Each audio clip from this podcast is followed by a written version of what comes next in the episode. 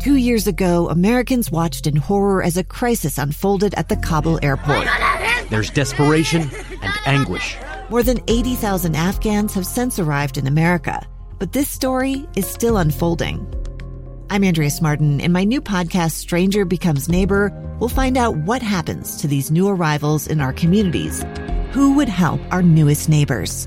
Follow us at kslpodcast.com, Apple Podcasts, or anywhere else you listen. Matt Gephardt right here in studio. It's uh, it is good to see you. It's been a long time. You and I haven't been able to share the studio in some time. Uh, we've got a good social distance going on here today, so I think we'll be okay. And uh, uh, the reason I have you in here is there was a, a fascinating story uh, that you did just the other day, and it has to do with these PPP loans.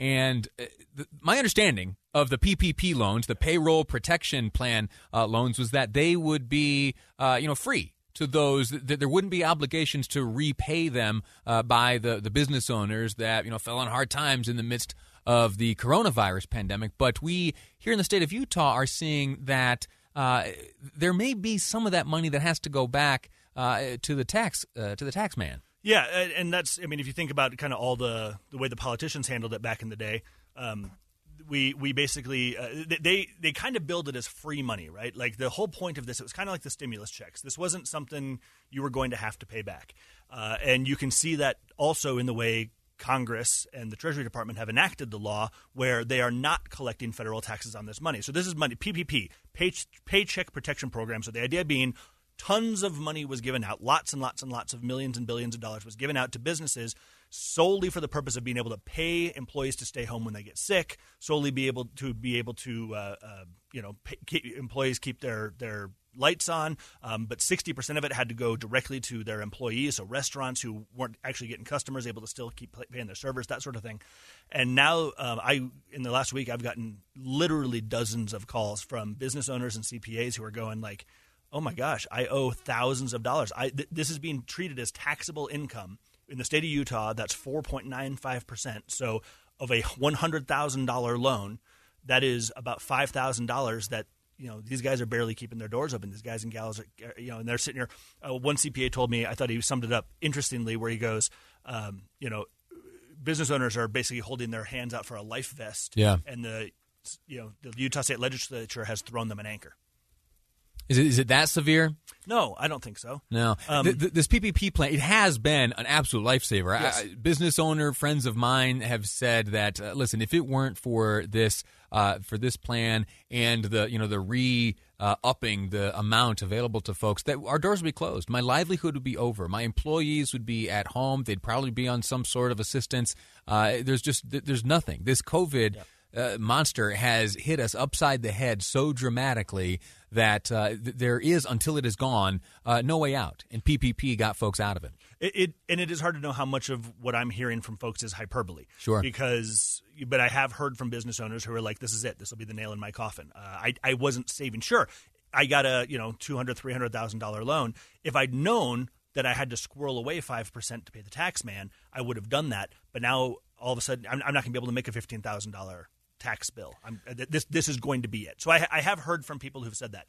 That said, the, the state of Utah, and and, and for this, I, I, interviewed the Utah State Tax Commissioner. Oh, sure. Um, uh, Mr. Valentine, and he he so he doesn't write the law; he just enforces the law. This is the legislature's doing, but he defended it as good policy for a couple of reasons. Number one, he says to not tax it would be basically double dipping. So people are able to uh, get this 100 or get get these PPP loans and then have them completely forgiven while at the same time being able to deduct money that they spent. So they, they, they, get their money from the PPP loan, they spend that money on business expenses, and then they go turn around and deduct that money from their taxes again as a business expense. And it's like, well, wait a minute, you're double dipping. You got free money, and you don't have to pay taxes on uh, on the like basically tax benefit right. you got there. At the, at the, federal level, that's that's fair game. That can happen right now. Is that, that is what's happening at the federal right. level. It was eleven. It was an eleventh hour. It was an eleventh hour thing. Um, the Trump administration on December 27th, the, the, Congress, and then signed by President Trump on December 27th, uh, did that's when they changed the law saying keep it all. We're not going to tax this. That's part of the whole reason that you know the tax season has been moved back by a couple of weeks this year, right? Is because they just don't they don't have time. They had all these late laws that passed. Right. But but yes, at the federal level, they are not taxing. At the state level, they are taxing. And one particularly interesting point that I thought the tax commissioner made here in Utah was um, that to not do this is especially unfair to the people who applied for a PPP loan or wanted one but didn't get it before the money ran out. So in some ways, it's a matter of he, he says it's you know you've got one side people who got the loans who are able to now double dip, and then on the other side you have people who wanted this money couldn't get this money before the money ran out.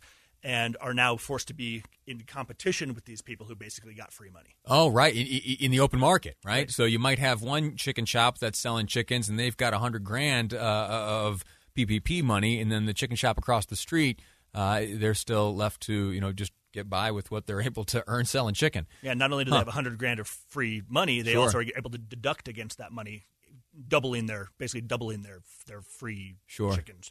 Ba- Back to the 4.9 some odd percent, uh, 5% Yeah. approximately here in Utah. In the $100,000 e- example, you know, a few thousand dollars going to have to come out uh, come tax time.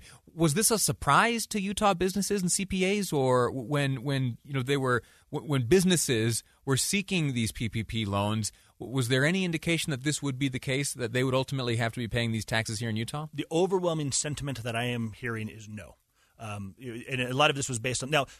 Again, this law has been in place. Um, Right. you know, it has it has been around for. I mean, loan forgiveness is not a new thing in the time of COVID. PPP is, but so this law is in place. It is well established. So you you might say that maybe CPAs should have kind of known this was coming. That said, all the rhetoric surrounding PPP was here's free money. Right. Yes, it was being called loans, but the, all the rhetoric was here's free money, um, and and you don't pay taxes on free money, um, and and and so that's the answer to your question is the overwhelming rhetoric that I am hearing from people is uh, that yes, they were completely caught off guard. They had no idea this was coming. How's this compared to other states? If you know, Do- are, is Utah unique in that at the state level that taxes will be applied to or taxes will be charged on, on this PPP money? I, I couldn't go state by state, but we've called around to a few, Yeah. and the answer to that question is it varies. In some cases, state tax commissions are going, boy, I don't know what to do. And they're really giving no guidance. And, and we found some news reports in other states where, where businesses are getting, boy, I, I have no idea what my tax burden is going to be. Um, there are other states who are doing it the same way as Utah. And there are other states that are doing it the same way as the feds. They're just following the federal model and saying, this was free money, treated as free money and we're just going to pretend it doesn't exist. The state of Utah and some other states are treating it as taxable income. It, it seems to me that you, you apply for some PPP money uh, here in the state of Utah. You get a hundred grand. That's a nice round number for us, and you got to pay uh, five grand when it comes to tax time. Uh, you did come away with ninety five thousand dollars. No question about it. Um, but there, then there's this turnaround. Another uh, argument made by a CPA is that's if you want to talk about double dipping, that's double dipping on the state of Utah. This is money that on which taxes have already been paid. This is money on which so you're already you're you've already getting because this money was required to go to uh, payroll. Sure. you're already paying payroll taxes. You know, the, the biggest tax that a lot of us pay is what comes out of our paychecks, right? So you're already paying these taxes. So there's arguably double dipping on the other side. No question about it. This money helped a lot of businesses out. Absolutely no question about it. Um, and it was enabled to help other businesses. We've done stories on businesses that have failed that got PPP money. They just it just wasn't enough to get them by. Right. Um, and and but I think the overwhelming thing and the reason this became kind of newsworthy in, in the TV side of things so quickly was um, we heard from so many people so quickly who were blindsided by this, who really just did not see this coming. Uh, the legislature is in session. A legislative fix could remedy this. Any sense uh, of any legislators looking to to change this policy? It would be yes, maybe next time. Okay. It would be very difficult to go back. I mean, we're in 2021 Yeah, now right. to change tax policy for 2020 in Yeah. 2021 is a very difficult thing, and that's why the Utah State Tax Commission. The quote was, "Congress didn't do us any favors here," uh, and that's because they literally changed this at the 11th hour. It was December 27th. There was even if Utah wanted to do something, there was no there was no getting Utah policy in line with the feds at that late hour. Yeah. Uh, listen, Matt Gephardt, uh, outstanding reporting, uh, fascinating little quirk and things as we, you know, learn newer and newer stories uh, in this pandemic. Uh, it's crazy stuff, and uh, you know, hopefully, everyone who was caught off guard is able to, you know, make some kind of arrangements and get that covered because you don't want to get dinged by, uh, you know, something you thought was uh, a life vest. Yeah, Uh, right. So listen, Matt, thanks so much for your time. Thanks for having me. Good work. Uh, quick break. When we return, oh, you know what? I, I got to tell you something. While uh, Matt and I were chatting, I saw that the House managers, the impeachment managers, finished presenting their case. Uh, next up are the attorneys on behalf of uh, President Donald Trump. The defense team expected to present their arguments tomorrow. The prosecution has rested. Now, time for the defense.